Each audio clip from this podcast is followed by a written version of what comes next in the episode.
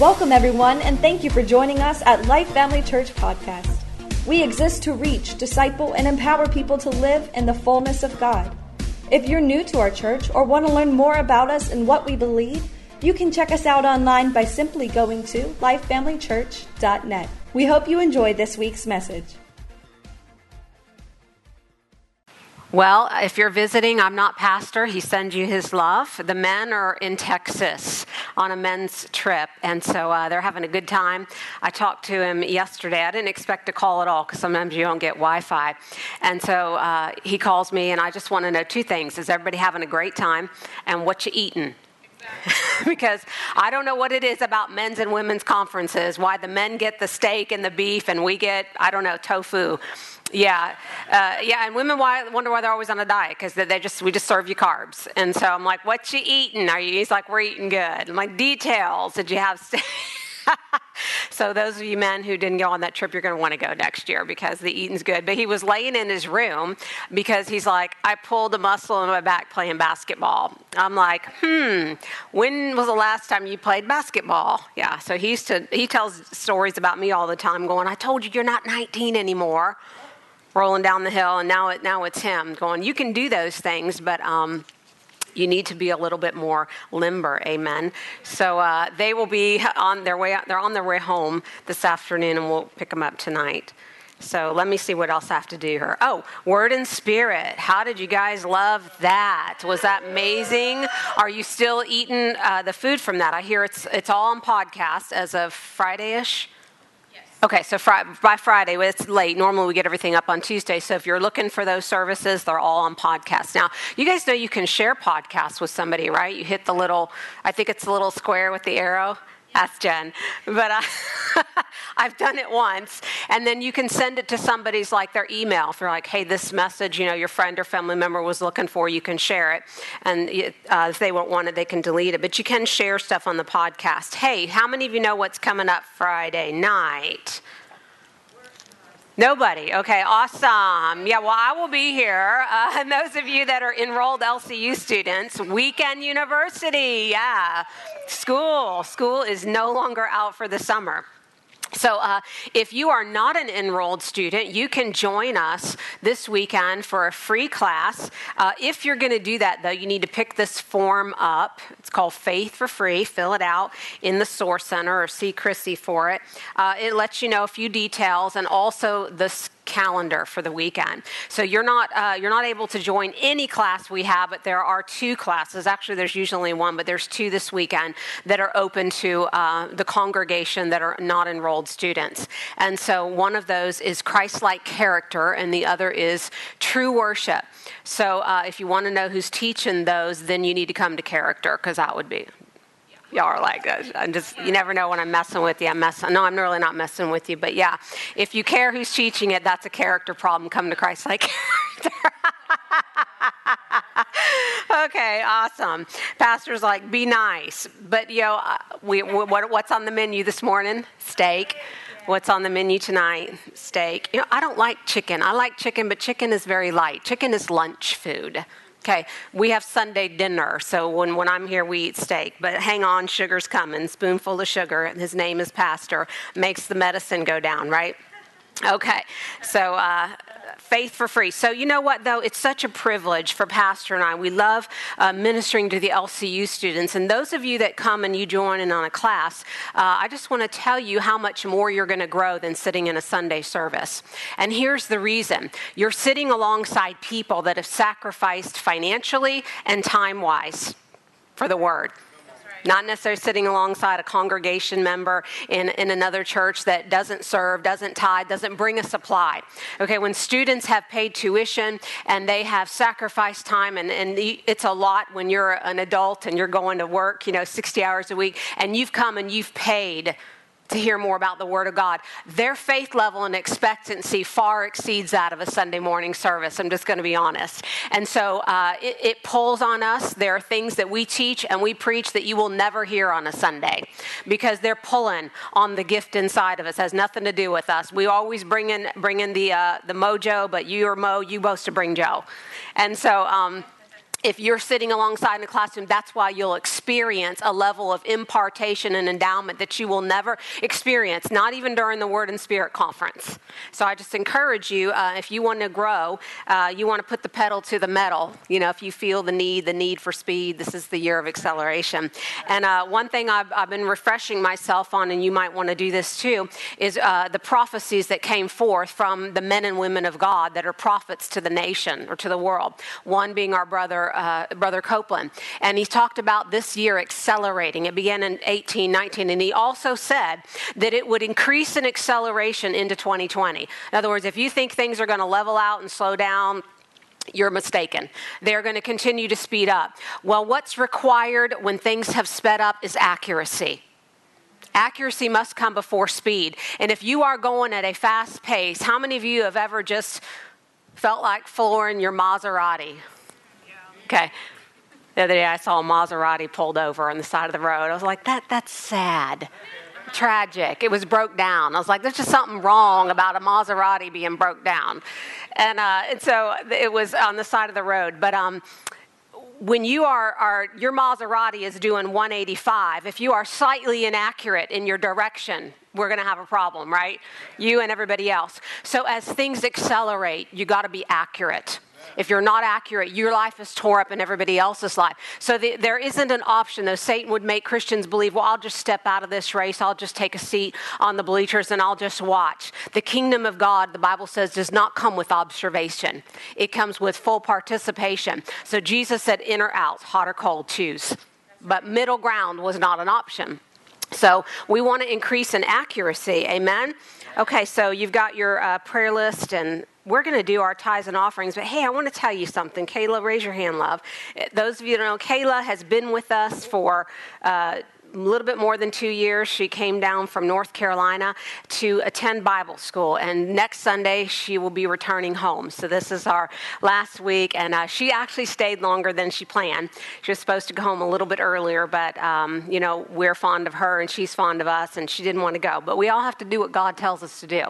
And so when she first joined us, we knew it was the will of the Lord, and we spoke often and, and much publicly and privately about her returning to help her pastor, whom we know and love.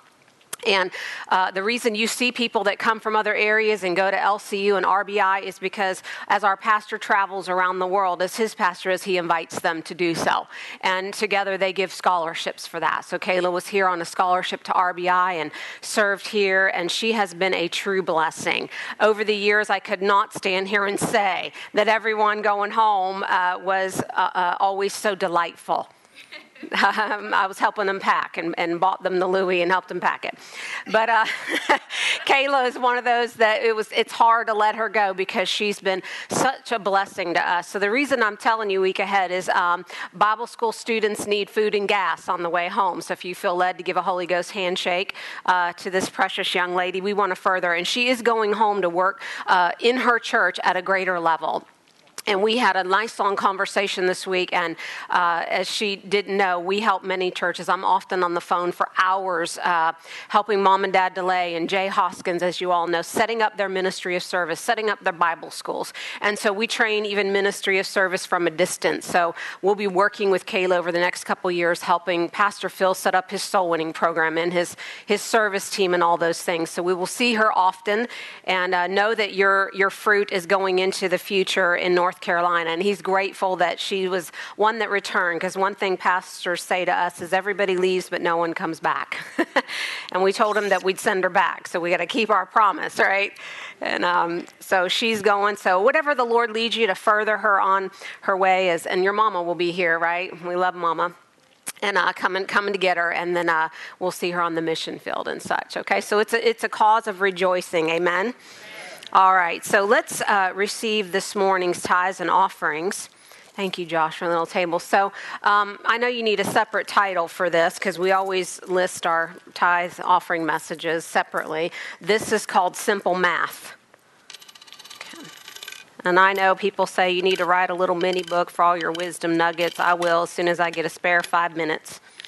Yeah, it's called, I already have, I have the title at least Chunk Change and Chunky Money. Okay, so little wisdom nuggets about uh, finances. And why do we talk about it? Why does Pastor take the time to talk to you about your finances every week? Uh, John said, Beloved, I wish above all things that thou prosper and be in health. Two things that Satan was going to attack you daily, if not hourly, in. First thing is your money, the second thing is your body. So, uh, the whole church service we have here is all a worship service. Worship isn't the worship service, that's music. So we come in here to worship God with the sacrifice of praise. Then we worship God with our tithes and offerings. Then we worship God with putting uh, our attention attending to the word. The whole thing is worship.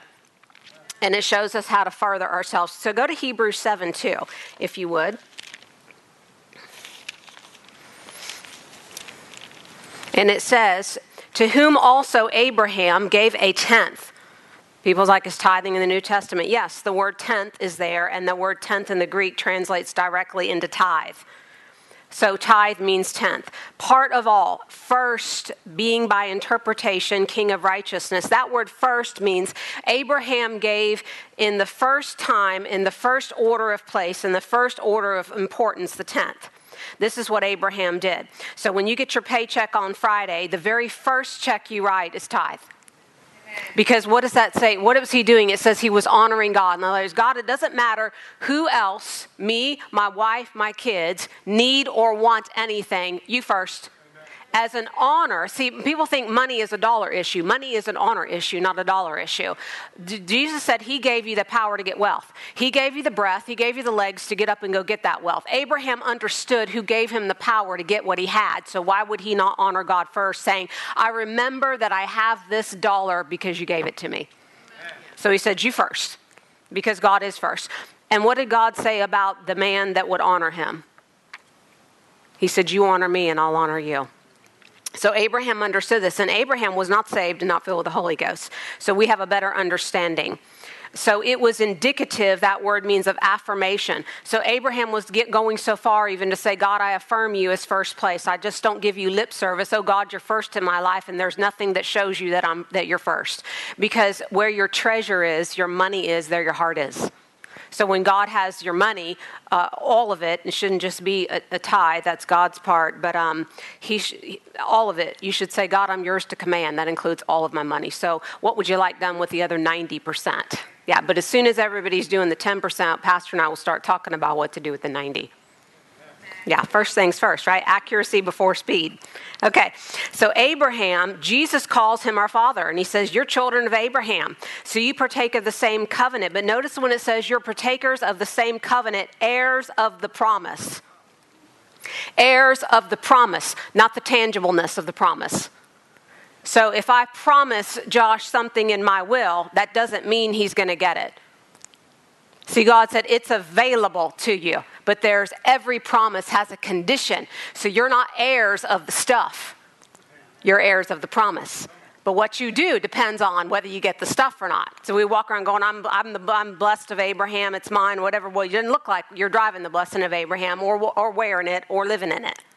Why? Because you haven't learned how to access the tangibleness of the promise. You've just given it lip service without meeting the condition. It's good that we confess scriptures uh, to bring them into our life before we have the manifestation of it, but not disconnecting from the manifestation. Confession brings possession, but we need to understand how to get the possession of it and not just uh, give lip service like we're a parrot. Now say, I'm prosperous, and you go, well, I'm prosperous but you don't know how to get prosperous. Okay, so that's why Pastor takes so much time helping you uh, it, not just know you're an heir of the promise, but how do you actually obtain the promise. Abraham gave a tenth, a tithe of all his increase, before he did anything else with the increase because it was the most important thing to him in his time. So if I, if I have, um, and we talk about God is an, is an adder and a multiplier, Satan is a divider and a subtractor. So they're both involved in math. And you probably wish you paid more attention in school right now. okay, so they're both involved in math, but you need to know which side of the you know, proverbial coin they're on. So I've got um, a dollar's worth of dimes here. So if I have this dollar and I give God a dime, now most people struggle right there. They just think, well, I don't have to really give them the dime. You are 100% correct. You don't have to do anything, you don't have to go to heaven. You do not have to stop at the stop sign but there will be consequences to everything. But you have been given a free will. Okay, so those that, that give people a dime, uh, that give God a dime, there's another group of people that, that have a, a gap problem, an issue. They think, well, okay, I'm going to give God a dime because I guess I just have to. I'm obligated, so I'll have to live on 90 cents, and I'll just make do with 90 cents. God does not need your money. You need to give it to him so he can meet your need. He's not needy, you're needy. Okay, so he has a plan. So when you put that one dime in his hands, you're not left with 90. So God's a multiplier, yes? yes. So in the word, there are many sums mentioned in multiplication. You, if you believe the, the verse 30, 60, and 100 fold is about money, it's not. It's about, it could be applied. It's about the sower sows the word. Jesus explained it right under there. He didn't mention money. Uh, so if we said, well, there's a 30 fold denomination, a 60 fold denominator, and a 100 fold denominator, if that's your level of faith, stick with that. I prefer over there in Genesis where God told them him he would multiply them a thousand times more than they are. So if maybe you want to take the thousandfold denominator, or if you have great faith, because Jesus talked about no faith, weak faith, little faith, great faith. You can choose your level of faith. Maybe you want to apply the verse exceedingly abundantly above all that we asked or thought. So there's no limit to your multiplication. But for simple math's sake, let's do just a tad of multiplication. So let's say we give God uh, our dime and he multiplies it back to us by the lowest common denominator of faith 30. This dime gets me $3. Now I have not 90 cents, $3.90. Now you don't have to give God your dime, you can keep your dollar or you can have $3.90. How many of you ever watched Let's Make a Deal or The Price is Right? Okay, this doesn't take a lot of brain cells to run, rub together and get some sparks off of okay, on how God works. So uh, you can uh, do that. So let's do it by a larger sum. You give God, uh, you make $500 a week. And your tithe would be $50 a week, which leaves you intellectually with $450.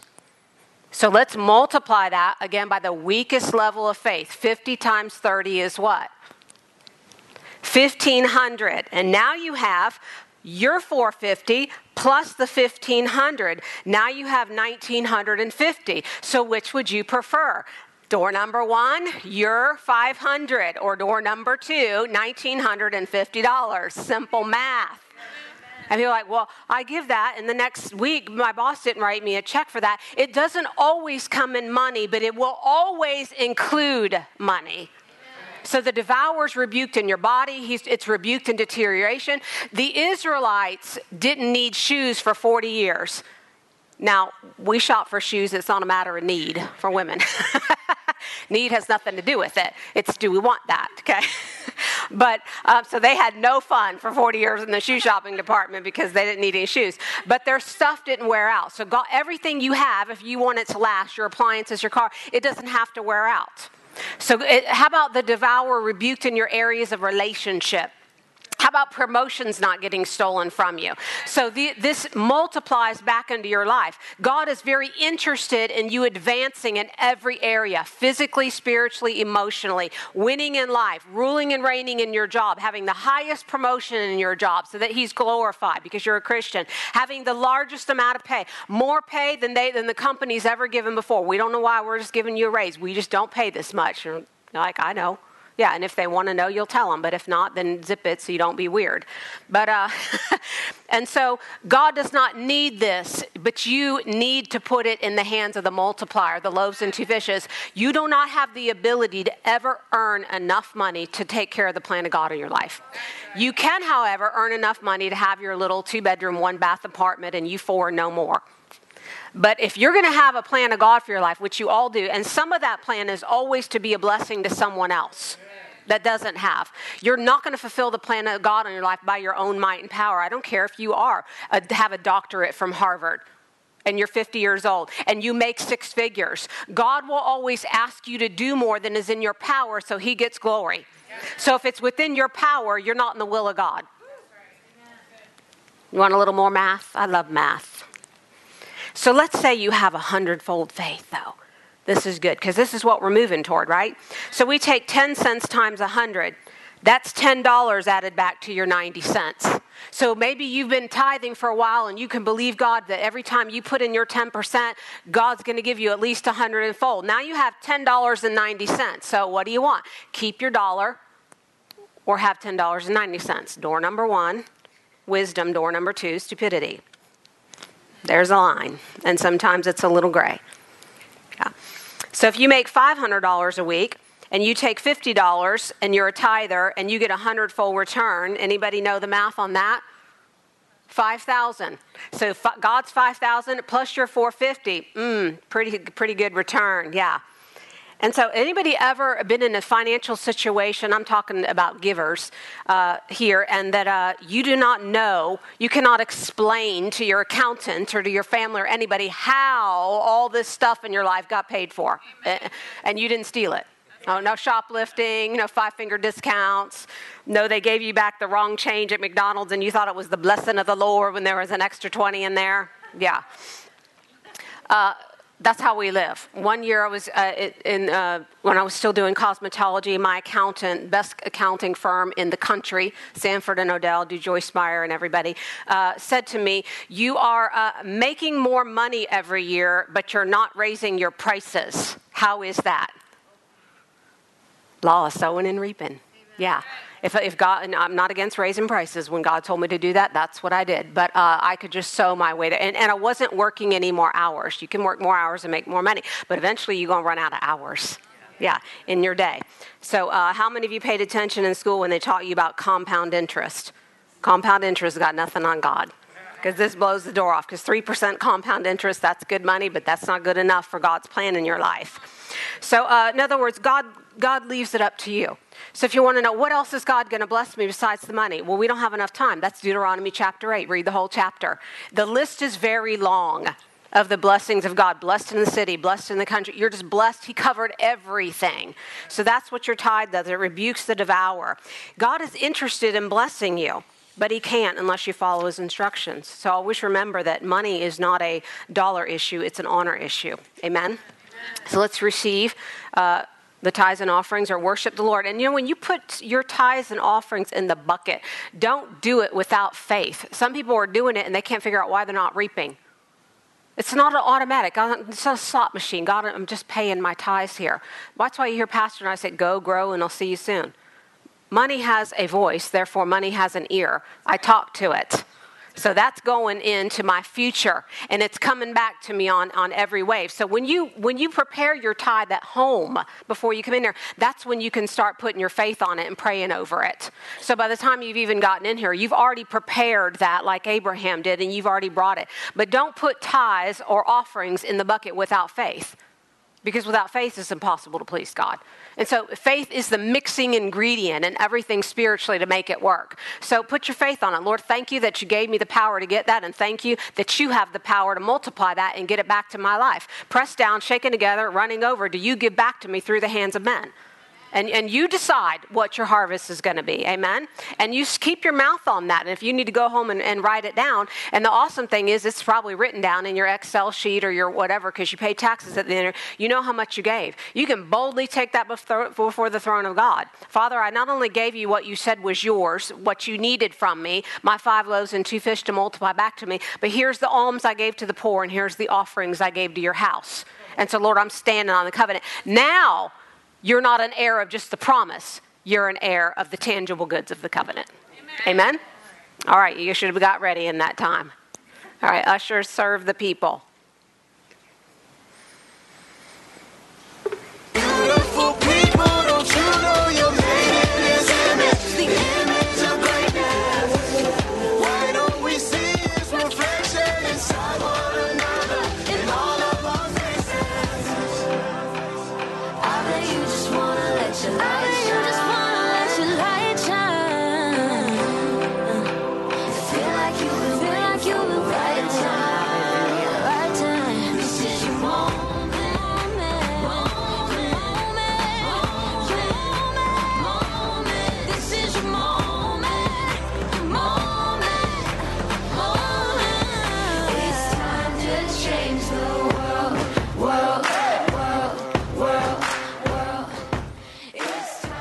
Thank you all for all of you that served Word and Spirit. Pastor uh, gives his thanks. I mean, there wasn't a single job. Toilets were clean, desserts were made, decor was put up, uh, ushering. So every person in the body has a part for those conferences. And um, how many of you figured out that the more you serve, the more you receive out of a service?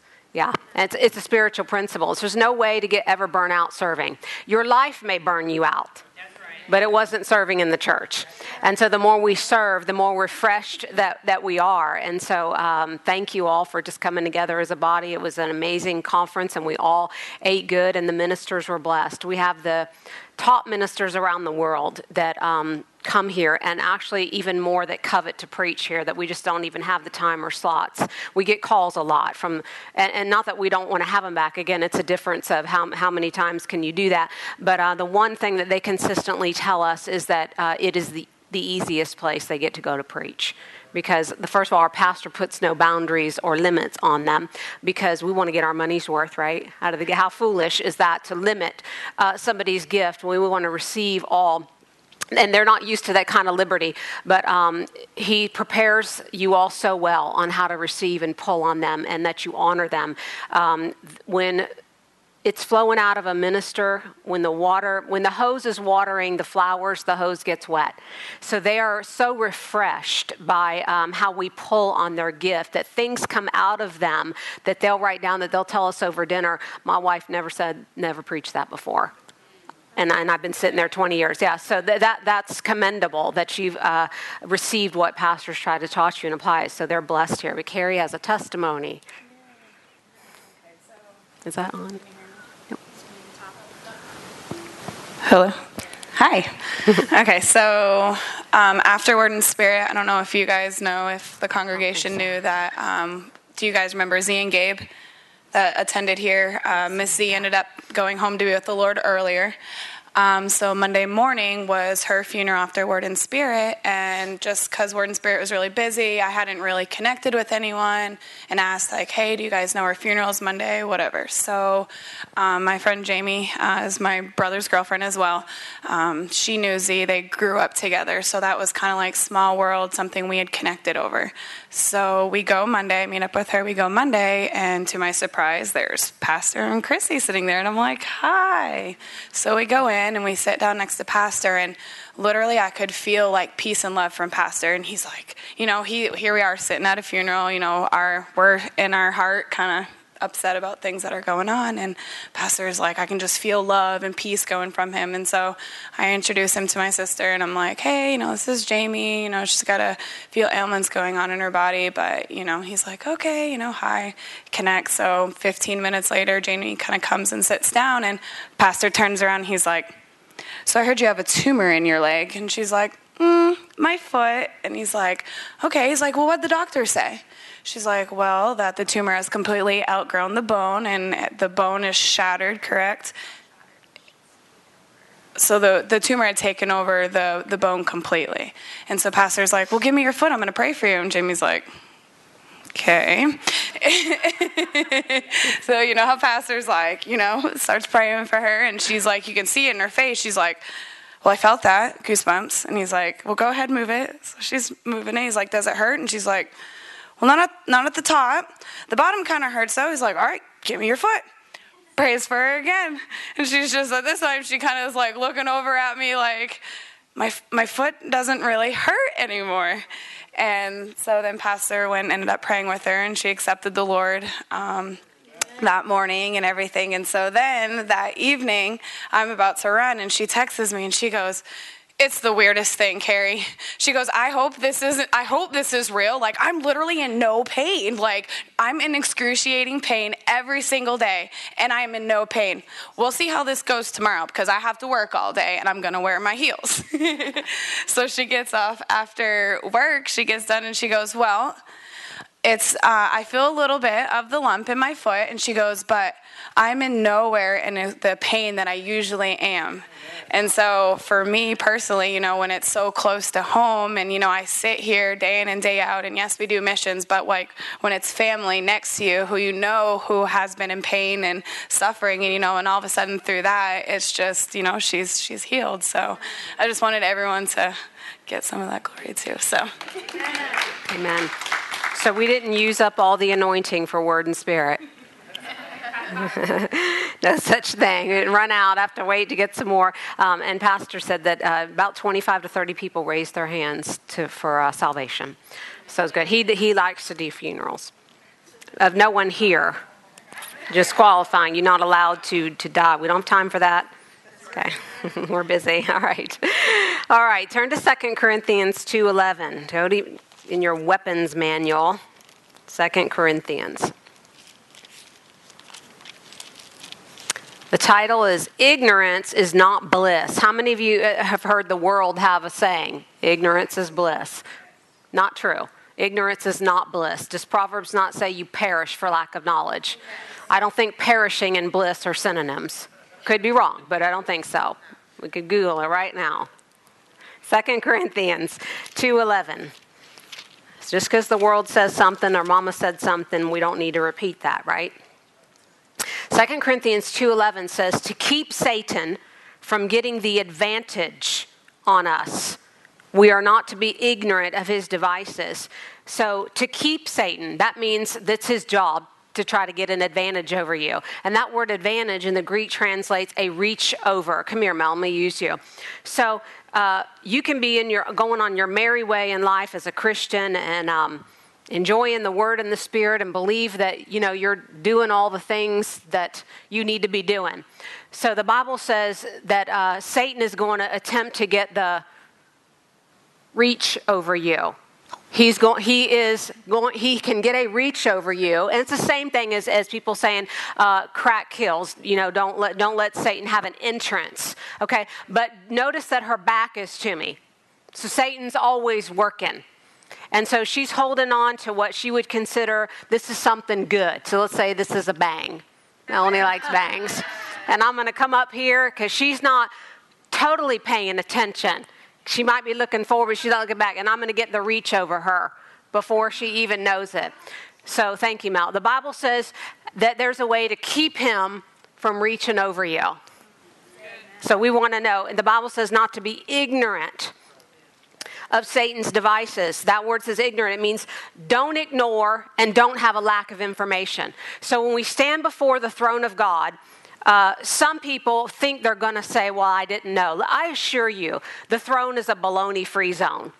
You are not going to say some of the things that you think you're going to say to excuse throughout. You will know that you are without excuse because you already know that God will say, You had a Bible. There's a Bible in Walmart, everywhere. You could read it. It's not the pastor's fault that he didn't tell you everything. So none of us are going to be without excuse that we had a lack of information even if you needed help interpreting the information, there is you are surrounded by help at least in this country if you're sitting here by someone that can help you interpret the information so we are not to ignore and have a lack of information of his devices those device that word devices means a baffling backward wind when the bible speaks of the wind of the spirit breathe he breathed life but satan does too, because he's a counterfeiter. And what happens? We're baffled, confusion, and it causes our step backward. Okay, so his devices are to cause a baffling backward wind. Know that confusion, if confusion comes upon you, you did something to get into that state. Confusion is the refusal to make a decision.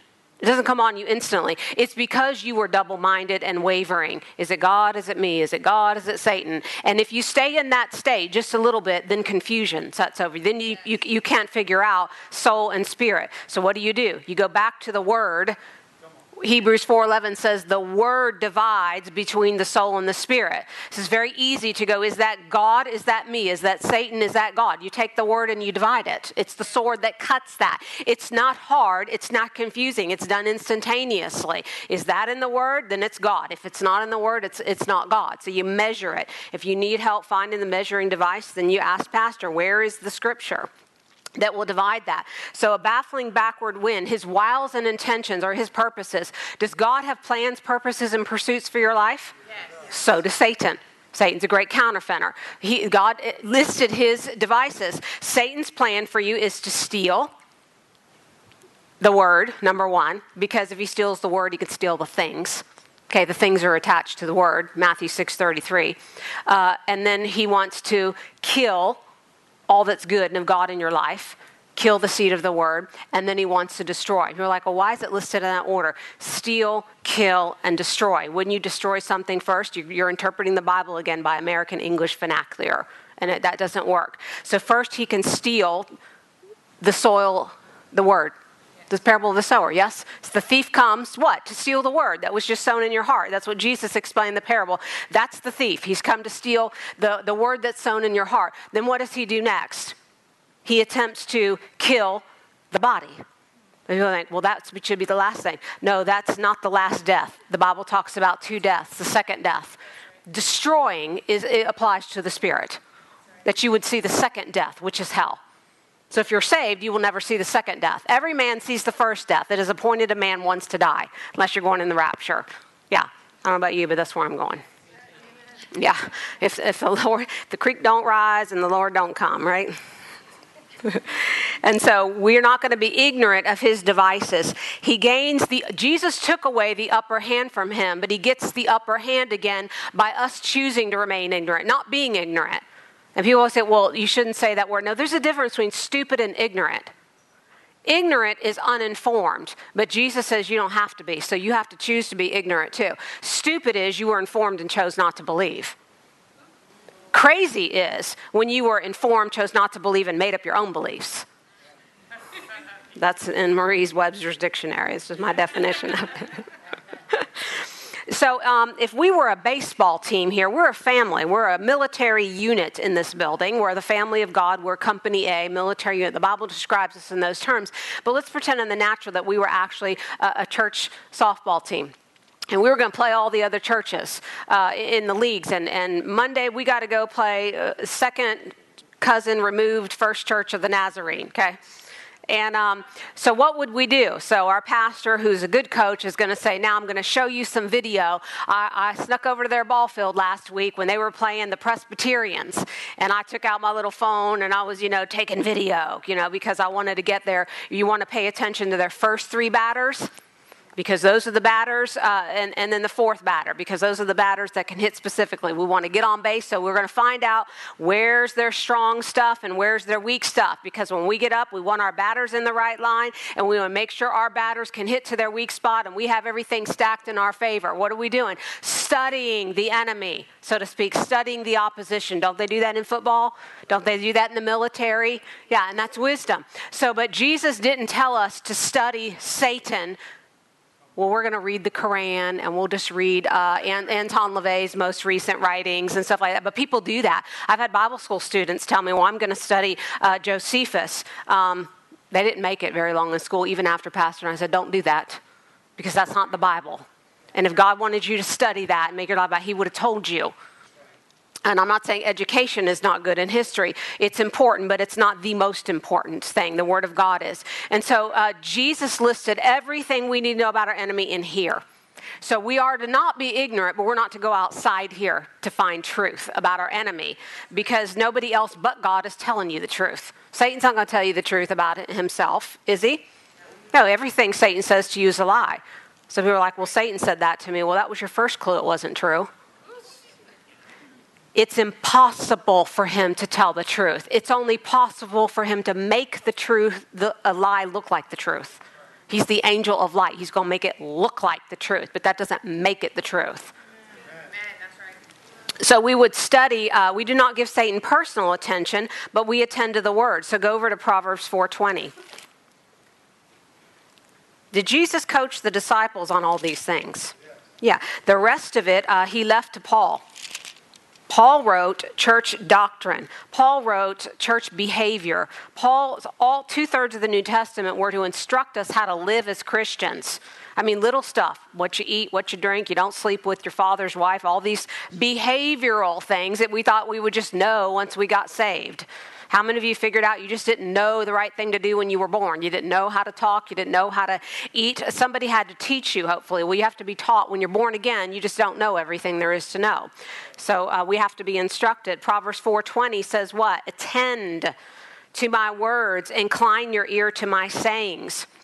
That actually means to do like this lean in, put your eyeballs on it, and listen to it. That you're going to have to give that kind of attention. And if I'm busy giving that kind of attention to the word, can Satan get a reach over me? The price of victory is watchfulness. So when we're not watching and we just think we're watching, oh, we're good, I'm a Christian, I'm saved, I'm in the house of God, Satan's going to get the reach over you because it's his job to be watching. And he, is, he only has one job. He's not distracted. He cannot schedule your destruction, but he can schedule your distraction. He's the master of distraction. And we live in, a, do we not live in a society where there's more distractions than ever? And many of them under the name, the umbrella of Christianity. Just because you write tomato soup on the can doesn't mean there's tomato soup in there. yeah. Anybody ever opened a container in the refrigerator you thought was one thing? and there was a whole other thing in there. Either it was no longer in its original original form in the container because it had gone bad, or somebody decided they'd use the orange juice glass container and reuse it because that's a poverty mentality instead of just throwing it in the trash and uh, you chug a lugged it. Um, I eat out of the cottage cheese container because A, I'm the only one. I know it's people. I'm the only one who eats it. Okay, so if you come over to my house, you want cottage cheese. I just wouldn't if I were you because I've already eaten out of it. people, guys, chug out of the milk carton and the, and the OJ carton. Okay, there may be surprise in there, right? Okay, so just because it says one thing on the label, and that, that, reminds me of the story of uh, oh, this is good. See, I don't, I only get to tell stories on Pastor when he's gone. But uh, his versions are part of the story, but they're not the whole story. Okay.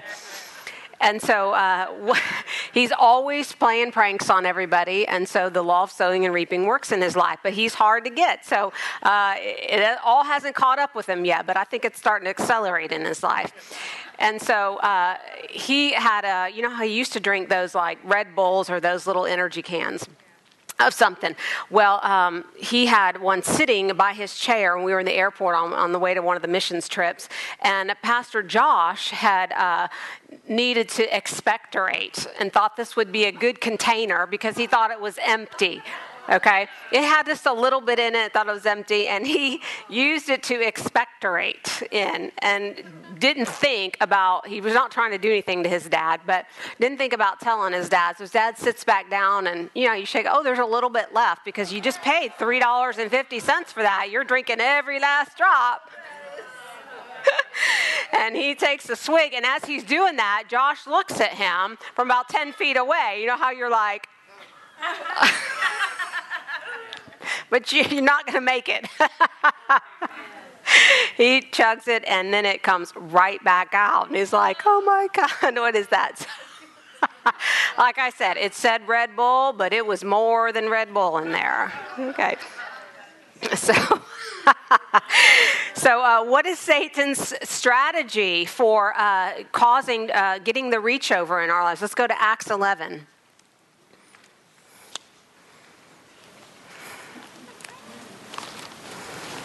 I usually forget all these things until I'm preaching, and the Holy Ghost just tells me these. I was like, oh, this will, we can sandwich this in here. This will fit.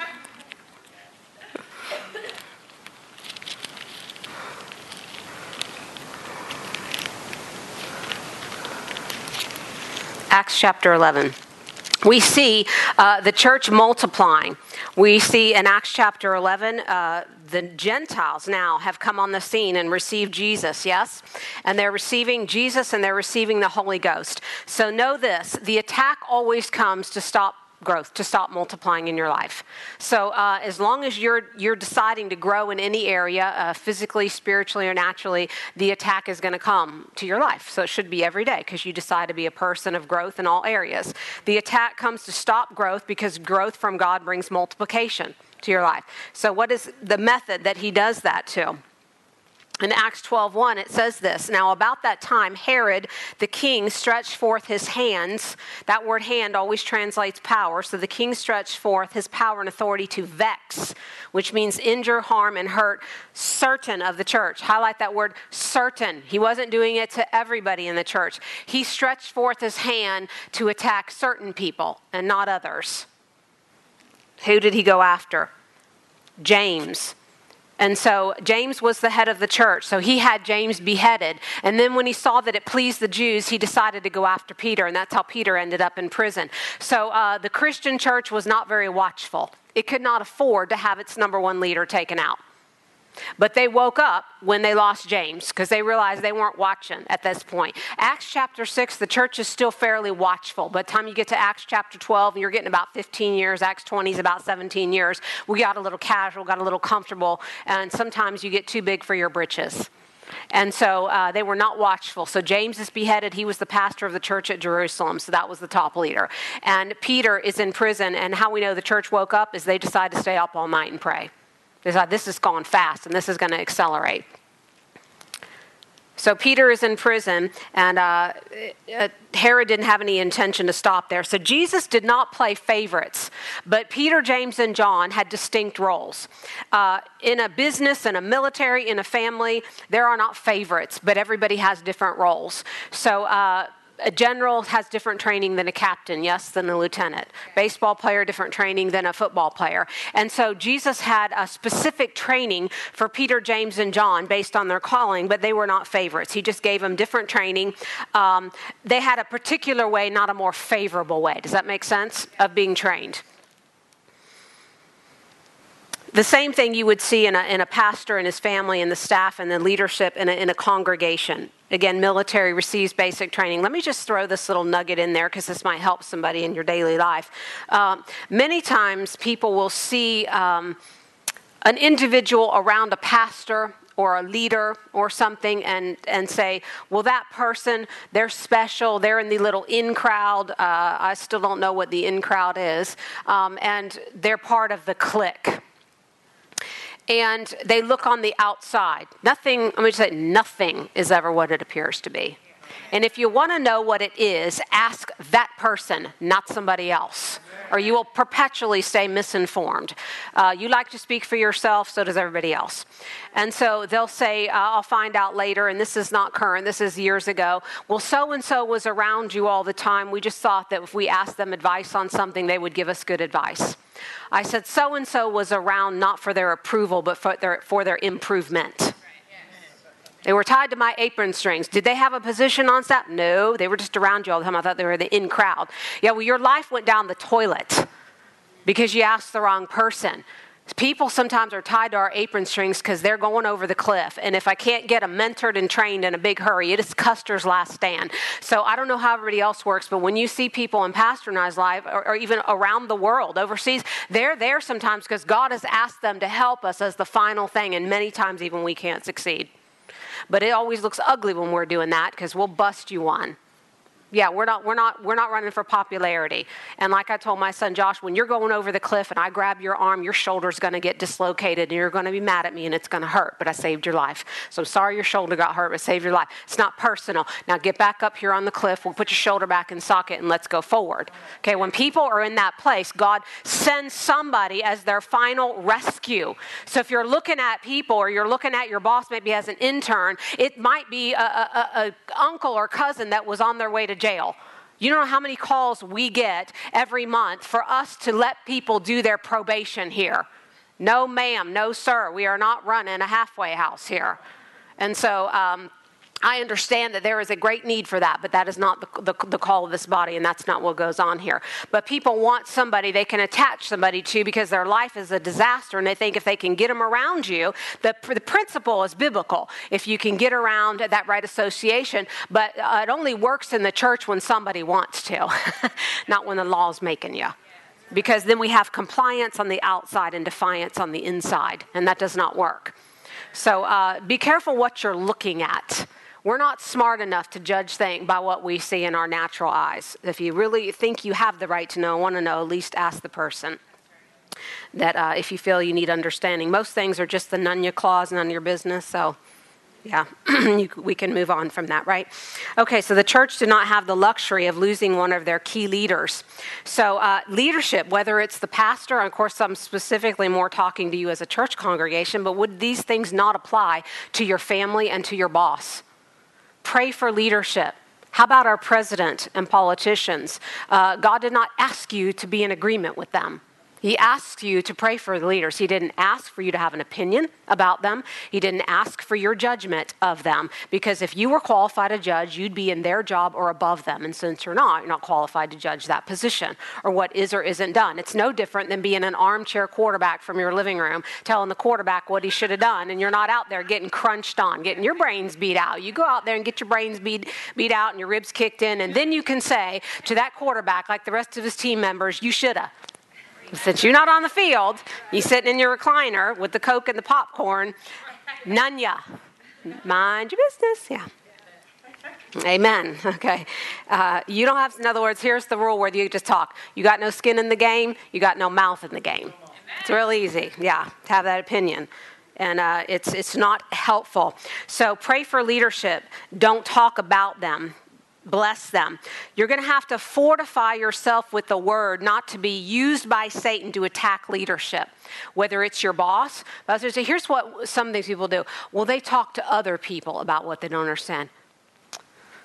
I don't want to gossip or anything. You know, I'm not a gossiper, but you know, I don't understand why Pastor did this. You have just tried to reframe the word gossip. It's called slander and libel. When you send it in a text, it's called libel, which holds up even better in a court of law for you to be sued because you were on that line for the S sign for going from mouth to putting it in print when somebody could take a screenshot of it. Okay, everything's forever that you say spiritually, and especially if you put in print. So, when, if you really wanted understanding on something, you'd ask the person. Well, I wonder why the mayor made this decision. Why don't you text the mayor instead of putting it on the neighborhood app for everybody to jump all over like white on rice? Yeah, that's, that's so depressing, that app. It's somewhat informative, but it just makes me want to knock people's heads together so uh, that, that's something that we have to watch. Talking uh, with your coworkers about a decision that's made by a boss. Talking with uh, congregation members about a decision that, that's made by leadership. To their own master, they rise and fall. And since we're not their master, we don't need to touch them. When you touch God's anointed, it's to touch with your mouth, not your hand. You wouldn't dare walk up and punch him in the eye. If you did, James would take you out. but um, we, we, we slap and we kick and we spit with our mouths. And so uh, that's how Satan is getting the reach over us. And why are we talking about that? Because everything you sow, you reap. And so we may not be able to figure out why is this not working? Why am I? I'm sowing, I'm tithing, my finances aren't working. Where is he getting the reach over you? Because what I'm sowing into somebody else's life, it's a boomerang. Boom, it rang when it hits you upside your forehead. And so if stuff is flowing, sewage is flowing backwards downhill back into your life, there's a reason for it. And a crack kills. So we're looking for those things that Satan is getting a reach over us. And a lot of times when you think you're on fire for God and you're walking with the Lord and you're doing the known will of God as the best you know, and Satan's still getting a reach over you, you want to shine the light of the Holy Ghost. And that's what we're doing today. Where are those cracks? We want to know where the cracks are. We don't want to put caulk and duct tape over them. Caulk and duct tape doesn't work for almost anything. It's that's guy's favorite tool. Well, if caulk don't work, we'll just duct tape over the caulk. And we'll prime and paint that. I'm like, mmm, yeah. No, no, no. Uh, pointing out flaws. Uh, uh, and, and, I'll bring up Kayla and I were having a chat, and I was uh, talking to her uh, about how she could be a blessing to her pastor. And it was probably a different conversation than she imagined. She didn't know the questions to ask, but I knew the questions and the answers. Um, and most people got, well, you said you need to be cleaning, so I'll clean. There's far, far more to it. Let me just tell you what's not a blessing to a boss or a pastor, because I've been in business, I'm still in business, and, and we, we pastor here. So I'm not always just talking about the church, because your life is out there in the workplace too. Um, to bring a, an attention to your boss of a need. They're not ignorant, they already know what the needs are. And so on my desk is a stack of POs from everybody's department. Everybody needs something. Everybody wants something. What a uh, employer or a boss is looking for, or a leader, is someone who will solve problems, not inform them of problems. Like they're not aware of those problems. Yeah, we're aware of the problems. What we lack is the budget or the person or both to solve it. So when you came come to my staff meetings, if you have to bring a problem you think I don't know about, you better have three solutions and one of them better include you. Yeah, not not my time and not my money. So that's what I was telling her. I said, you don't go home full of a bunch of ideas of things for Pastor Phil to do because he ain't gonna like you anymore. Yeah, because he's already tired about the things that people won't pay for and won't do in the church. He's not unaware of what doesn't need to be done. So uh, you want to be a person that refreshes the soul of your boss, refreshes the soul of your pastor. I'll tell a story on my sister. Um, her obviously when you go on vacation your coworkers kind of do your work for you right? This is kind of an understood uh, policy that when you go on vacation they make up your work and when they go on vacation you kind of suck it up and we're a team right? And so this is just what we do.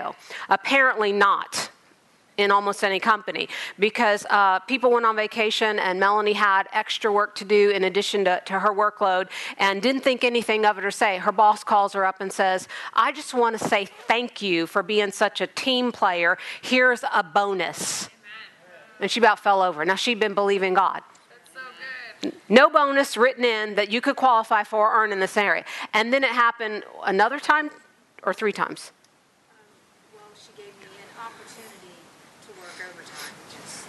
Unheard of.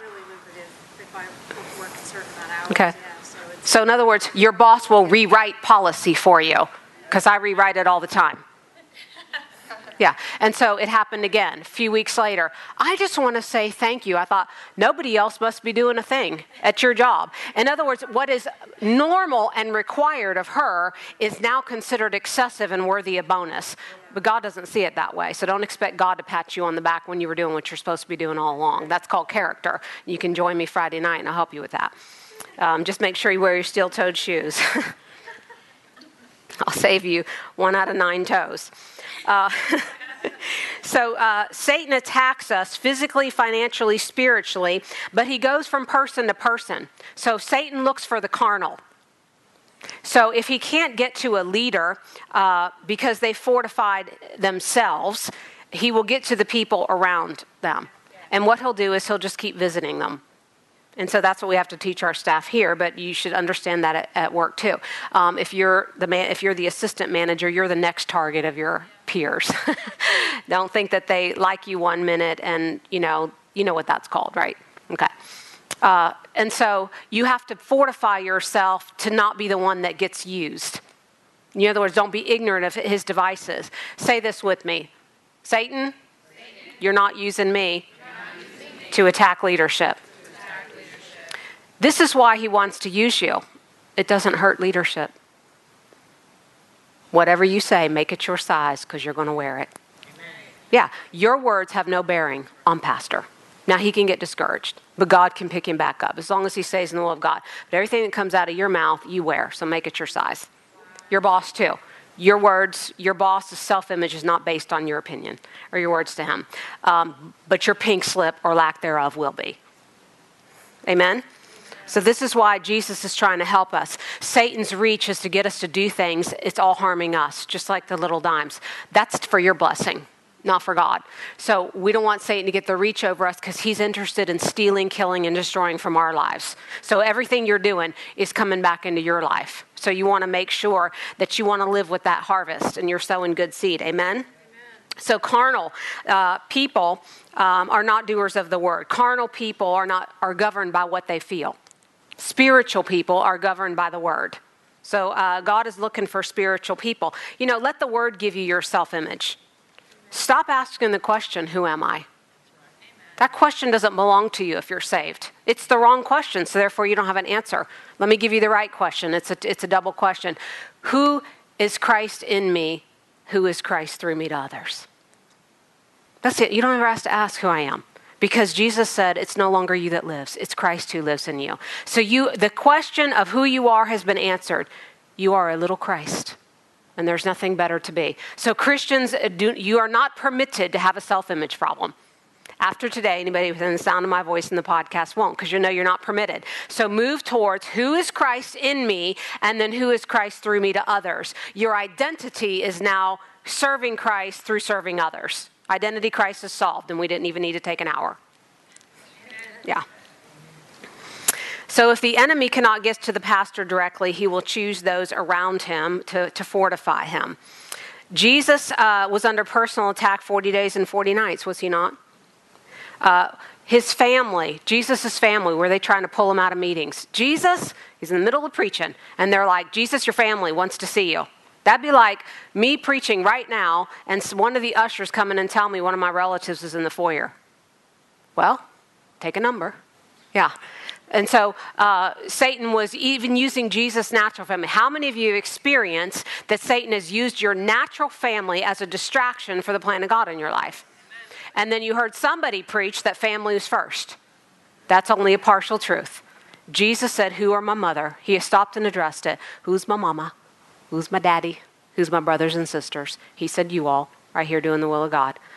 Not who I'm related to.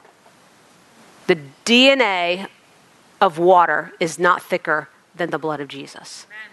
This is my family.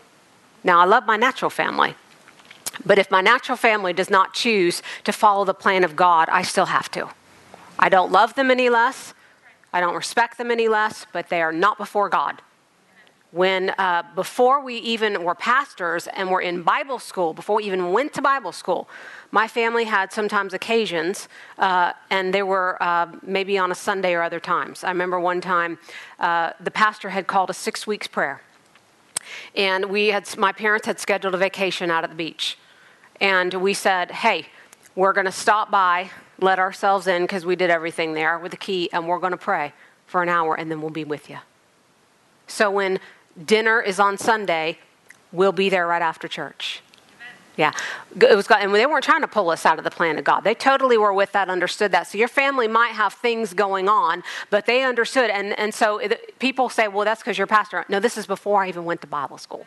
I just understood that if I served God with my whole heart, that my family would be the beneficiary of that. But the moment I would say, I got it, I'll be their savior, and start doing what they wanted me to do because I thought I could meet their need. Because we were like, well, you need to go be a good influence. Yes, being a good influence is not me turning around and coming over here with you. It's you going, hey, come on, come with me. Let's go this way. Walk, let's talk while I walk. That's why I say to people, a lot walk with me. Tell me that, oh, I'm walking. We're going somewhere. We're going where I'm going. If you want to go, come with me. I'm not going where you're going. Big difference. Is that love, honor, respect? Yeah. And one time when um, Pastor Josh, uh, the easiest place to backslide, I'll just tell you, is in Bible school. Okay? Because Satan's not going to work harder. He's always going to take you out in your infancy of spiritual growth. And so uh, Pastor Josh gets sent down here to go to Bible school, and he's living with my mom and dad, and he finds, you know, who he thinks is, is to be, you know, Mrs. Joshua Myers. And so he asks us if we were in agreement with that. No, we weren't in agreement with that. Well, this is a pastor's daughter, and that means what? To me, yeah, nothing. And so um, just knew it wasn't the plan of God. And so went through this for nine months and um, let him know at the end of graduation we were not in agreement. Hey, not a love issue, just going to walk in love with God. And we're like, well, you don't love. No, I love God more than you. And he's like, Mom, I've never asked you for anything close to the truth. Okay, this is a male Mary Poppins we're talking about. Practically perfect in every way. That's because Pastor Josh just watched John do a lot of stuff. And so he thought, mm, yeah, not too smart going that way. and so um, he said, uh, I've just, I'm asking, the one thing I'm asking you, you can't do. I said, Josh, that's because you're asking me to choose you over God. And I can't do that. I said, I can't do the mama thing. I do, I do love you more than life itself, and I would give my life for you. But Jesus has to be first. And when you come back, I talk to him the same way uh, that Jesus talked to Peter. When you turn back, I'll be right where you left me. So I'm not the one that's moving. I'm not the one that's leaving the plan of God. You are. And it was a couple months later. And, um, and this is not, he's not the only relative. This has happened on more than one occasion. Your relatives, even well meaning, will try, try you, test you, try God in your life. And um, you have to be the anchor because if you move, and think you're going to do the helpful, the love thing, the mama thing, the grandma thing, whatever it is, then you will sacrifice the only life preserver they have when they want to come back. They won't trust you either. Because when you weakened and gave into your emotions, now you're not trustworthy. And I knew that he had no one else. So I had to stand there. Brokenhearted, yeah. Did that hurt? Like I couldn't even explain to you. Would have rather had my arm sawed off with a dull butter knife. Uh, and if you're a mama, you understand. Could, would you have changed anything, taken their place? Absolutely. But what can we do? Everything to stand in the will of God when you don't understand. So two months later, he calls me from the, the back seat of the car with his dad and his brother. They're on the road again on another trip. And he said, Mom, I just want to say thank you because the whole thing, the whole family blew up to Kingdom Come just a few months later lost their church out of the will of God, got expelled from Bible school. Thank you for not compromising for me. I thought I loved you. I love you more than I ever had, and I trust you. You know why that was so important? Because it wasn't the last time he guessed wrongly on the girl. We had another one to go through. And then after that, he's like, I don't think I can hear the voice of God anymore. And I said, Son, let me just tell you, God said the third one will be the right one and you will not make a mistake. So when you don't want to stand and you have to stand, if you're trying to help them, that's the only way you're going to help somebody that you're related to because you got to stand when it's painful. Because when they wake up and come back, you're it. You're the life preserver. And you better be standing there with the goods, with the word of God and with faith, and you'll be able to help them. And so he's married to, to Kate. And so uh, you got the right one, baby. Uh huh. Yeah. And so uh, doesn't mean you won't go through testings and trials. So uh, where were we?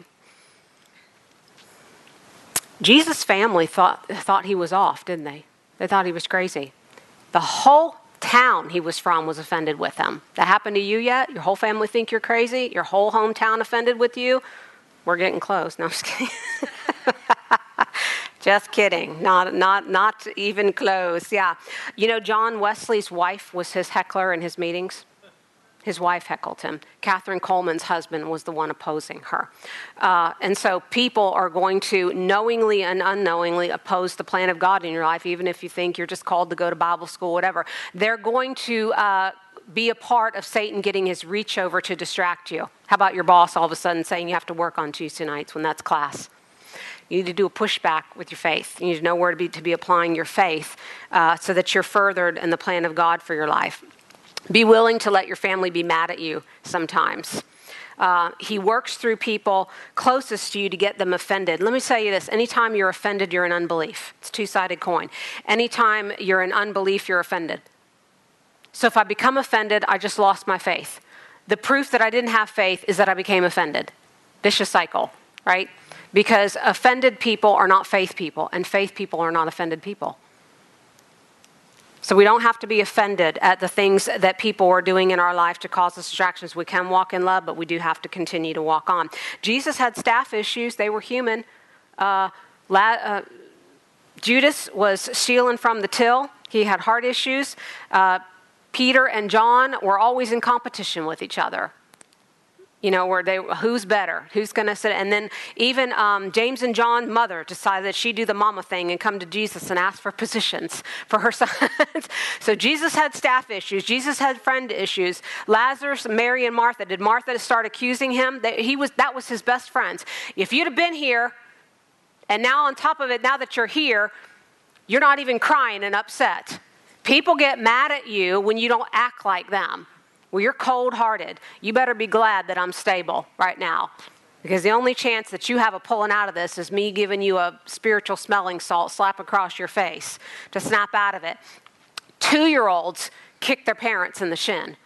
But adults that are spiritual don't kick at the person that won't fall on the floor and roll around and cry when they call as a relative die. What we're going to do is do this right now. This is how we're going to answer with the word. Spiritual people don't yield like carnal people do or natural people do. Yield to their feelings and yield to those thoughts and yield to those emotions. It doesn't mean they don't think them, that they don't feel them, and they don't have them. They just don't yield. So don't accuse somebody you're looking as strong and start then dogging them for their strength, thinking they're cold. You're a Vulcan or whatever. Um, when Pastor sent me down, he was in the uh, had their car accident and uh, sent me down uh, to check on Rafal, the gentleman that was in ICU that they said was not going to be doing well or making it. on the other floor, I made it down, uh, not that evening, but uh, the next morning to check on him. Um, I had to keep myself in check all weekend. Even when I went to the hospital to, to see Pastor, I knew I would have my own relatives in that room and their relatives in that room who were not spiritual and that I would need to be strong enough to minister to all of them when it was them that should have been ministering to me. So I had to get ready, handle the kids, the staff, and everybody inside. Not just natural things, do this, do that, do that, but emotionally, pray in the Holy Ghost. Uh, be ready to serve, not be served, even in a situation where I may, might, might have needed the service. And 20, 25 people, you need to comfort and counsel and so uh, dealt with that in the, the lobby and then the next um, day. And, and Pastor and I love you all, no different than our relatives, your family to us. So when you hurt, we hurt. Uh, some of you are like parents to us, grandparents, many age children. And so uh, all, all these kids, they're our kids. We call them the kids. And so this family we love dearly and I had to go in there and see what the condition was, what the doctors were going to say.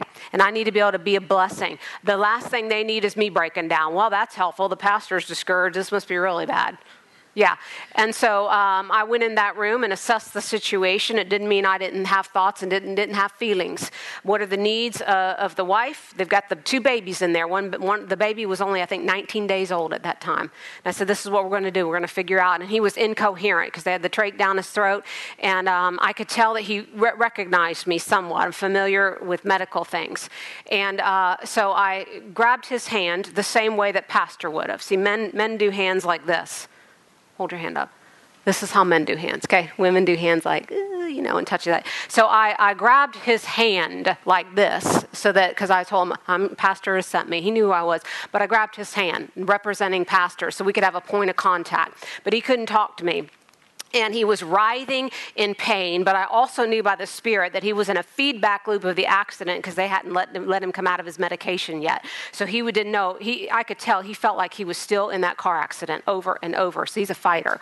So your personality is going to come out. Some people are very somber; they're going to lay there, and other people are thrashed. So they had him strapped down. So you're strapped down. You got stuff down your throat. You can't talk. Uh, this is what we're going to do. We're going to get peace into this room. So I said, I didn't know which method he'd respond to. So I'm holding his hand and I'm talking to his wife. I said, Do you have a Bible in here? Okay, so we're going to do three things. We can sing, we can read the word, or we can pray in tongues. And one of these is going to connect to him the best. There's not a right or wrong. So I began to sing. And you know, I sing in the key of O for Al. That's not the point. You can do anything about it. Uh, just wanted to see if, because like I was raised where my daddy has sang hymns and rubbed my back at night, so that maybe can decompress my spirit man, even if my body wasn't coherent or my mind.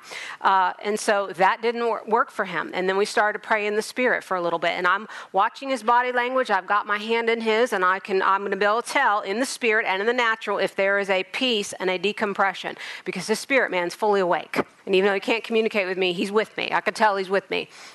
And that wasn't the best thing either. I said, okay, open your Bible and start reading. Now, I found out later that, that, that this gentleman had had the, the earpiece from his phone in his ear listening to the word and our podcast day in and day out all day long. If I'd have known that, I'd have gone right to that. So that was the solution. So he stopped thrashing and he decompressed. So I was able to give an instruction. Now I'm here, got to take Pastor home, got everything covered. This is what you do you put the word on a recorder and you play this 24 7. Three days later, they said, You're not going home. He was at church. Sunday morning. Okay, so uh, the enemy may have his devices to get a reach over you, but the word is your answer. You're just going to have to put press in and seek God for that. Amen. So he's going to work through those closest to you. Is Satan going to be able to ruin your life by a stranger? Was Judas a stranger? Okay, it's going to be somebody close to you. It's going to be somebody that would hurt you, not intentionally, but if something happened to them, hurt you. Uh, really, if you cuss me, it's not going to matter. I'm, i may not even notice, which is very irritating to people. Um, but you cuss my kids, whoa, or you do something to pastor, I am going to struggle with that far more than me. How many of you are like that? You mess with somebody that I love is so different than, than if you mess w- w- with you because you're just like, okay, whatever. So when somebody is close to you, there's far more damage. So stop being overly awed that, that God wants you to get offended with your church brothers and sisters because they're going to have a greater effect on your life or, or your coworker in your next door cubicle that you think you're stuck with till hell freezes over you know and they just they're on your last nerve every every day of your life. So pay attention. We're talking again about devices family friends. Uh, don't be a carnal and accuse leadership or your boss be accusatory or pastor. Uh, when peter did that with jesus jesus rebuked him and turned his back on him. He said get thee behind me satan and call Peter Satan. He was talking to the spirit that's behind the man. And then he turned his back on him, kind of like, uh, I'm not playing here. I'm not even going to continue this conversation. You're a stumbling block to me, is what he told him. What was, what was he helping Peter or being mean to Peter? But if Pastor said that to any one of the congregation, I'm not sure you'd be here next week. But you know what? That'd probably be the best day of your life if he thought if he thought he could trust you enough to say it to you because when he said when he sometimes when i've pushed for something and i'm preaching to me as much as you uh, i've pushed for something that i didn't realize i was pushing for and then he'll be like well do what you want that's a really bad phrase in my life. I know most people would skip to the loo, my darling, and think they got what they wanted. But when I hear that, I know I have crossed the line, that invisible line. And I immediately stop and go, no, that's not the answer I wanted. I see that I've pushed and worn you down, and you've given in to that. And that is never what I want. So let's just forget it, back up, erase, regroup, stop. You just pray about that then I automatically deem myself as wrong. I don't care if I did think that, that heavens opened, Jacob's ladder descended, and I had a vision from God that he needs to do. I'm wrong. Immediately, fully, totally. Back up the bus, Gus. Do not push past that. Um, you can't silence Satan, but you can quit listening. Answer it right. A leader is looking for those who will run with his vision. Take your faith and use it on your problems at home and bring some extra faith for others. Your boss is looking for you to come to the table and meet their vision, not for you to come with all your ideas about how everything should be done differently and better. Okay, so a pastor is not looking for your vision and your ministry. Pastor, you need to start this ministry because I think we need it. A good idea. If he hadn't talked about it, then it's not the plan of God for that local body and certainly not at that time. Vision comes from the top down, not the side in or the bottom up. So he stated vision in this church. We're clear. It's written everywhere. It's on the website, it's in our brochures. Even for a Connect group, we print vision all the time. That's the vision. That's what we're running with. If it's not in the vision, it's because he's not called to do it. And so we don't need to think, oh, he, he must have forgotten, or God sent me here to do it. Plowing cross grain tearing up the field. The field's going this way, and you're going that way. Find out what he's asking for. What is he asking us to help with? What is he asking us to fund? What is your boss asking you to help with? What is your boss asking you to fund? And do that. And don't give him any again, give any other ideas unless you're asked. Hey, your boss says, "What? What do y'all think?" You know, sometimes people like they want to paint the break room. Not my break room. It's your break room. You buying the paint? Yep. You painting? Yep. Okay. Knock yourself out. yeah. But you wanted to change the break room. Oh, you wanted me to buy the paint. You wanted me. no, that's not a good idea then. so at least if you have an idea, make sure you offer to fund it, make sure you do it, and make sure you do it to his standard. Excellence. Yeah, and he doesn't have to hire somebody to fix what you just did because that's not a blessing. Uh, this is helping you, right? helping you in your home, helping you in your workplace, and most importantly, the house of God, because this is the center of our lives. Um, the supply that God gives you, the talents, the gifts, and the abilities God gives you, are for you to create a supply in your personal life and bring that supply to the church. whether it's to, to have a business and a great idea or a gifting, so you can bring the supply to the church. And every person has a supply to bring. So, what if I say all of a sudden, I need a meal, we need dinner? not going to find that in myself, I assure you. So I'm, I'm thinking, okay, first thing I'm going to do, first thought that comes to mind, I'm going to call Miss Tammy. I want to home cook me. call, call Miss Tammy. Okay, because Miss Tammy's going to cook, and I can do dishes like nobody's business. Let me just tell you, and dishes don't bother me. So we, we have a marriage made in heaven here. Yeah, well, that's just the two of you. Well, let's say that somebody wants dessert. Won't be me, but somebody. I'm going to call Miss Dina because there's nobody making dessert like she's making dessert. Now we got dinner, we got dessert, and we got the dishes done. Well, is that all that we need? Some people go, yeah, well, that's because you're so narrow minded you can look through a keyhole with both eyes. Who's going to set the table?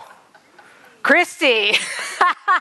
I call Christy. Christy's on her day off. Can you come down here and help me uh, whip out this breakfast? We have an RMI, RMI breakfast. The, the morning, I mean, two mornings after, we're in spirit. Pastor has a funeral, and I have a breakfast for ministers in this building. yeah, it's not that we didn't prior proper plan. There was no room left for any more planning. So Christy's I'm like, what you doing? Taking a day off? You want to come down here and help me? Sure. it's only going to be 30 minutes, uh, 5.30, and we left at 10. Whoops, sorry about that. But I did get her, I did thank her with the pedicure. And uh, so Christy's going to decorate the table. You know what? Everybody's going to want to see this on Facebook or Instagram. Who are we going to call?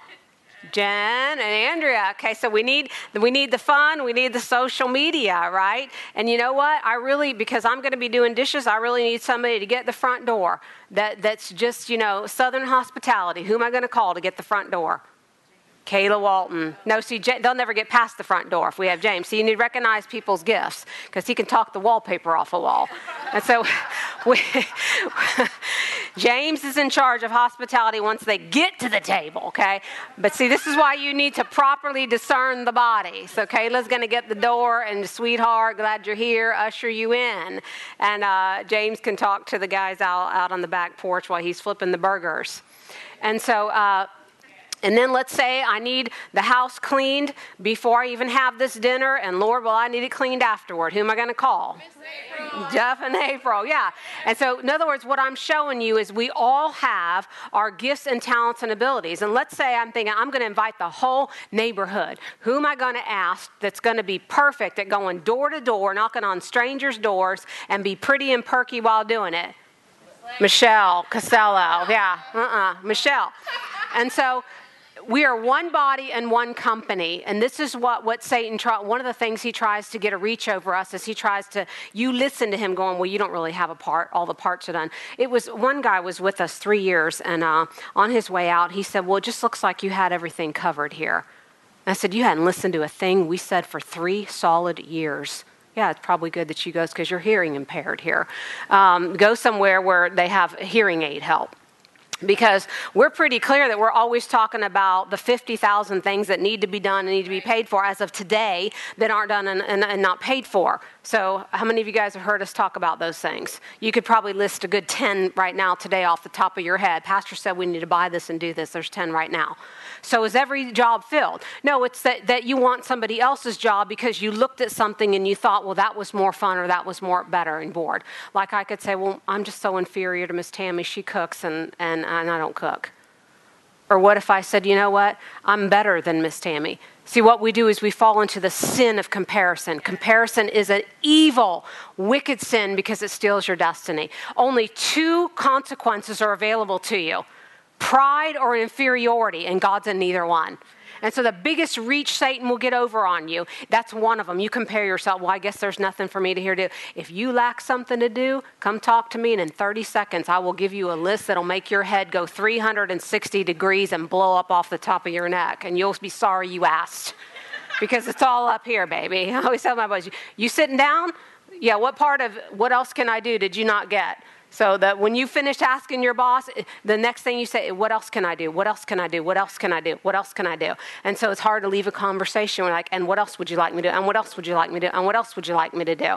So there's no such thing as nothing to do or a place that you can't fit. What you have to accept is what, what are you and what are you not? And that doesn't mean make excuses for yourself. Oh, I'm not a kid person, so I don't do nursery. I'm not a kid person, but I have not only done nursery, I have done zero to 12 all by myself in one room and wrote the curriculum, bought the snack, prepped the room, and cleaned it up. And then I didn't know that that was burnout. Yeah, didn't know that that was not what was normal. Happy to do it because it needed to be done until the person that was, I guess, called came and relieved me of duty. And then I did, wasn't relieved of duty, I just got 20 others. Yeah, the reward for a job well done is more work. That's what Psalm says. And you thought it was money. Hmm? Read your Bible, yeah. okay, so Acts 6 1, and we'll close with this because I know you guys are hungry for some lunch. So we see that Satan tries to get a reach over you through distracting you causing unsettlement, complaining, offense. Uh, and you know what? The, a lot of the men are gone. And I would say, honestly, uh, and being a woman, I can get away with this. It definitely is more of a women issue. I would say, calm down, ladies. Take a chill pill, whatever you need to do. Calm down. Yeah. Um, you don't take your unsettled, agitated self into your workplace because you'll be fired for that. But how many of you bring your unsettled, agitated attitude into the church? and want to complain and whine about the cleanliness of the building, the children's department, what else needs to be done, because you just want to be agitated all up in here. Um, there are days when, uh, I, like everybody else, I'm human. I'm agitated. I, I, struggle. I have to come in here on Tuesdays and work with the staff because Monday's our suggested day off. It is just a theory, not a reality most of the time. and we're really working to prep for Tuesday. And uh, I may be struggling, but I don't come in here with a bad attitude and all unsettled and stuff. I, I school myself hard. They may be able to sense that, and they're merciful to me. They know if I'm struggling a bit, I may be really tired or really under getting some things done, but I school myself hard not to bring that agitation in here going, well, I'm agitated, I'll just go by the church and because the church is there to cure me.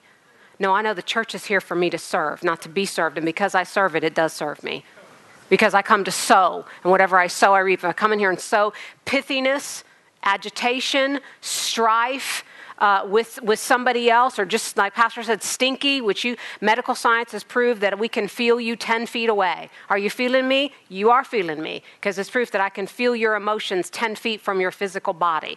Um, and so we want to, whatever we're bringing in here is whatever we're, uh, so we brought our faith, we brought our finances. We didn't come here to get cured. We, we let me just say this Pastor and I don't go out and we don't work on Saturdays after about four, if at all humanly possible, unless there's life and death emergency, and we don't go out on Saturday nights, not even for a date. We shut down so that we're rested. But let me just tell you, we're doing that before I even went to Bible school. So, pastoring, ministry, Bible school, we made that a rule as Christians. We wanted to be refreshed to serve. Saturday is your Sabbath, not Sunday. So, whatever you're doing Monday through Friday, finish it. Saturday is your day of rest, but shut the thing down. Shut your life down so your mind is decompressed. We go to bed early, watch whatever, rest, get in your PJs around whatever time that is, because we're getting ready to start the first day of our week, bringing a blessing to God and the body of Christ so that we might receive the fullness and then pour out on others all week. This is not a pastor thing, this is a Christian thing. So, we're all paddling in the same boat, right? Going towards the rapids. So Ephesians 6:1 In those days the number of disciples were multiplied there arose a murmuring so, the number one thing that will cause uh, the multiplication and the growth of a company, a church, a family is you murmuring and complaining. Now, how does God feel about that? If you have never read the Old Testament, He is more than once opening the ground and swallowing people for complaining pretty strong. So I used to tell my kids that. You didn't complain. At the table, you didn't, you didn't complain about anything in my house because it was loathsome to God. Complaining is the height of ingratitude and dishonor and disrespect. If you don't like it here, go live somewhere else. And so God would literally open up the earth because the Israelites would complain and murmur. He'd done everything for them. And he would swallow them up because he just didn't want to hear it. so you're like, so every time you get ready to complain, or even think it sounds like complaining, or somebody tells you you're complaining, no, uh, look down. and if you're next to that person, jump out of the way. James 3:16 says this, where envying and strife there is confusion. There's instability and disorder and every evil work. So Satan has to find a carnal person, a person that's not self correcting, to cause strife and division in a home, strife and division in a workplace, and strife and division in a body. And sometimes we, we may not even recognize it. And uh, the next verse tells us how to shut it down. What does it say?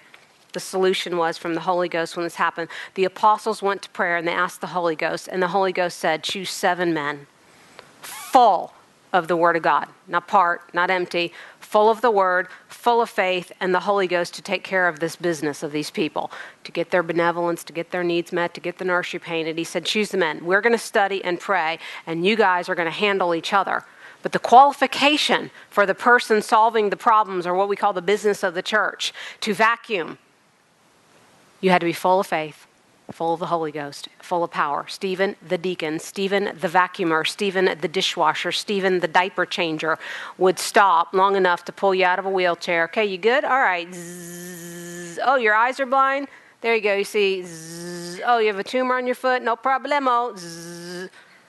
That's how our life is to look so the pastor can spend time studying the word and prayer. So that's what it should also look like in your home or with your boss. You got a problem there? No problem. Joseph had they had a famine problem and they, they had to ask Joseph. He had a dream. God's like, he's a problem solver. So if you're in line with God, if you're a Christian, you're a problem solver, not a problem creator. And you're also not a problem informer. Well, I'm just so smart I can inform everybody of what's wrong all the time. Wow, aren't you a blessing? Looking for a place to happen. now say, I'm a problem solver.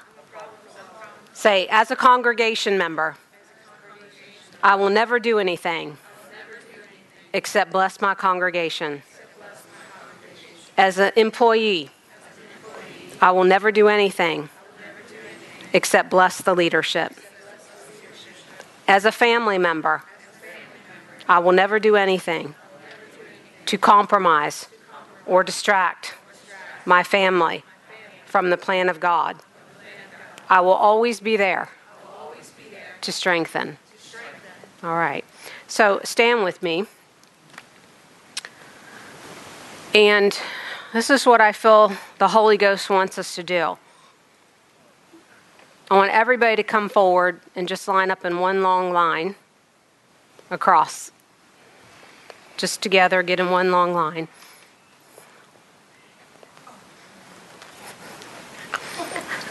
He always shows me what to have you say and do. You can lean, just scoot this towards me a little bit. You don't need to put it so that um, when the word goes forth, if you don't immediately agree with it with your mouth and do something about it, by lunchtime you won't remember even the title.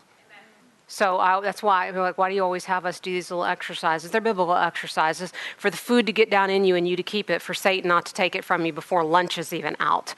So God always wants you to open your mouth and agree with it and, and do something so it, it stays in you and now you can eat on it all week. So hold hands with each other.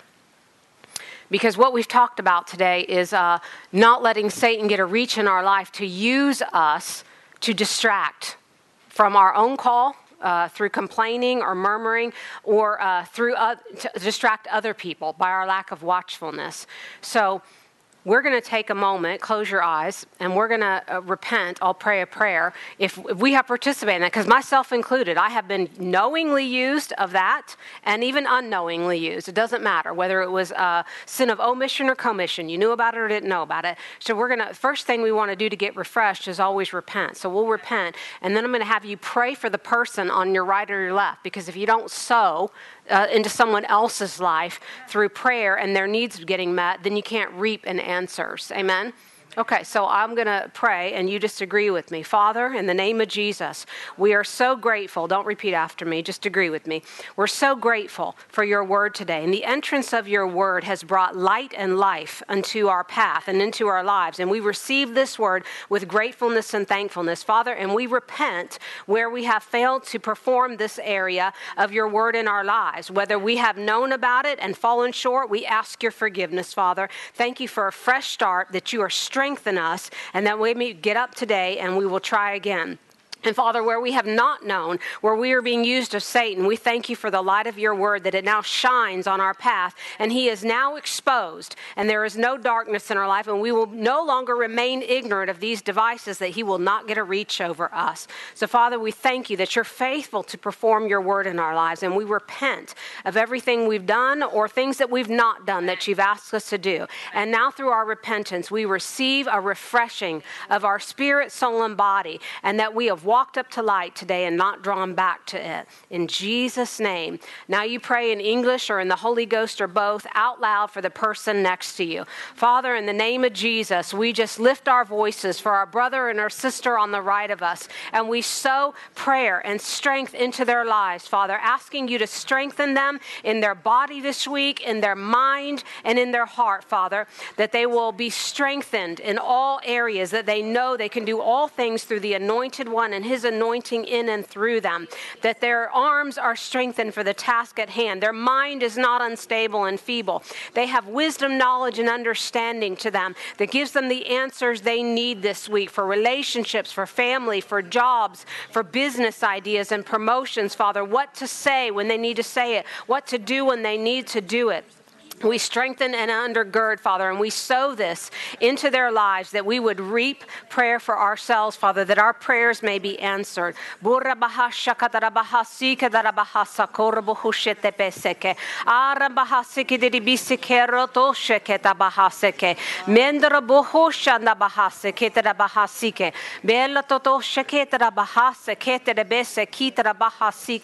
In Jesus' name, we bless our brother and our sister on our right and our left with the fullness of everything you have for them. Amen.